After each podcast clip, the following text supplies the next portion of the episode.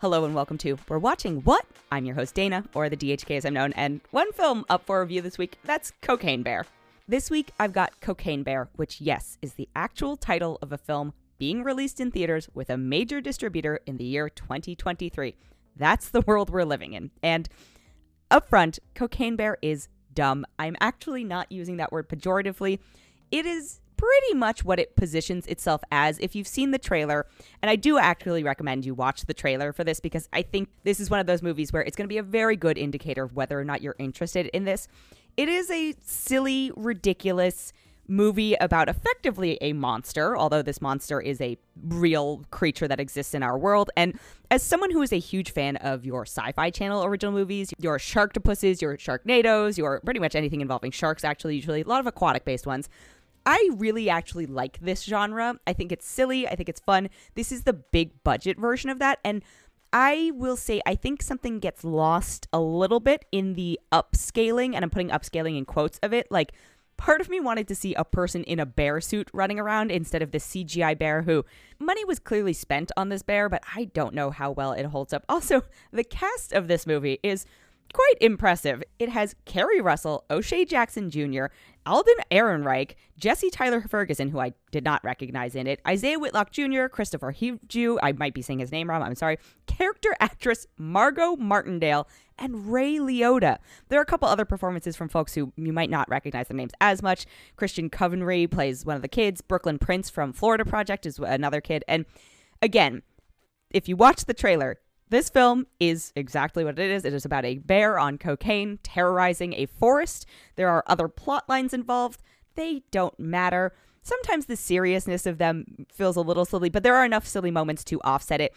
I think what I struggled with in this is the realistic ish gore, which a lot of these movies have, but sometimes it's, you know, buckets of blood being sprayed at the screen, or you don't always see it, or it's in such a a ridiculous or you know not practical looking way that you you can write it off. But this movie really went for a lot of the physical violence and and mauling and stuff like that that I don't know if I needed to see. And there were two or three moments that I'm not going to say crossed the line, but took me out of it.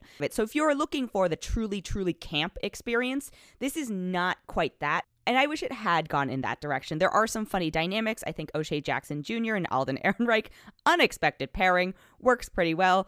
Christian Convery, kid actors are tough. I've said this before and I will say it again. Kid actors are very tough, but he does a good job. Brooklynn Prince, this is not the Florida project. And I, you know, she's fine. She's fine.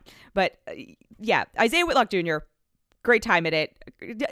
So it is an hour and a half, exactly the length it needs to be. I would say if you were already stoked for this movie, you're going to have a good time.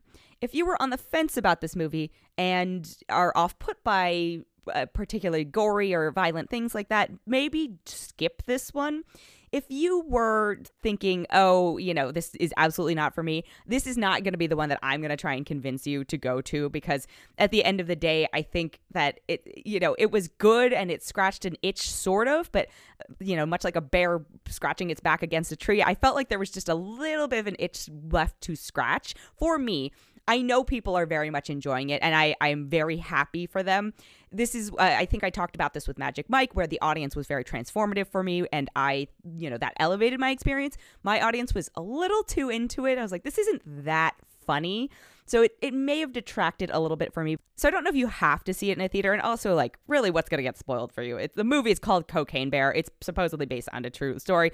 If you are just looking for some turn your brain off entertainment, if you're not bothered by gore and guts and all that type of stuff, and you think this looked funny, Please have a wonderful time at the movies. But I would say overall, because it didn't quite do it for me, because it wasn't that camp experience I was looking for, because I wanted, you know, that the Sharknado-ness, the absurdness, the almost lack of production value in some areas, because I think that also helps you build a, a sort of barrier and dismiss some of the more ridiculous plot points, which they they do amp up. And, and I have a lot of science questions about bears as a byproduct of this, but I don't think this is the movie to answer them. So balancing all of that and still acknowledging that I had a pretty decent time at it, I'm going to give it overall a 3.3 out of 5. That has been it for this episode. Thank you so much for listening. If you enjoyed it, we would love it if you could leave us a rating or a review or even consider subscribing.